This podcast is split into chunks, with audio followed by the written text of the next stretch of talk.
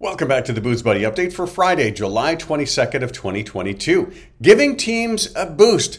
Black & Decker, Cocktail Skills Wrecker, and Saving the Ales. It's brought to you by Green Mountain Payments, helping local business owners save thousands of dollars by providing complimentary credit card processing equipment and zero-cost credit card processing. Visit greenmountainpayments.com or posandzero.com today.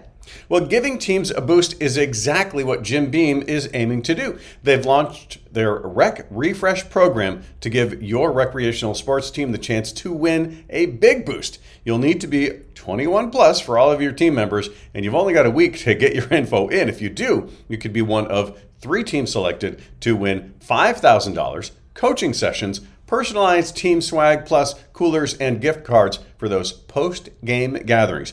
You can check out the link for all of the details. Uh, it's jimbeamrecrefresh.com uh, to get yourself signed up. And Black & Decker Cocktail Skills Wrecker. Yeah, well, it's going to wreck your skills at making them if the product delivers on its promise.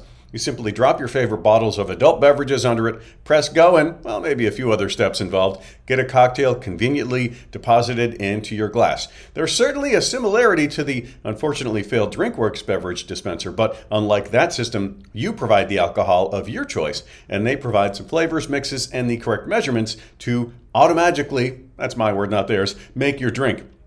They call it your own personal bartender at home. Check it out and start losing some of those con- cocktail making skills at the link that is in the show notes. And saving the ales. Yes, the whales are important too, but the crew at Holidaily Brewing was looking for a way to save some beer before it spoiled during the shutdowns that happened. Knowing that most distilled beverages start as beer, they literally call it distiller's beer before it goes through the distilling process. They called Golden Moon Distillery, conveniently located right down the road.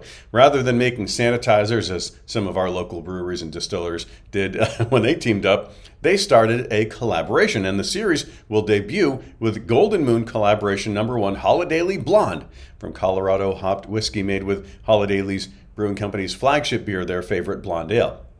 So far, these collaborations have been pretty limited, but hopefully, with it becoming more commonplace, more breweries and distilleries will work together to save the ales. Though I wonder, would it work on lagers too? Well, we might have to find out. Check out more on saving the ales at the link that is in the show notes. And remember, of course, to like, comment, and subscribe. Stay safe, drive sober, and support the booze that supports your local community. And I'll be back again with you uh, maybe Monday, but definitely Tuesday.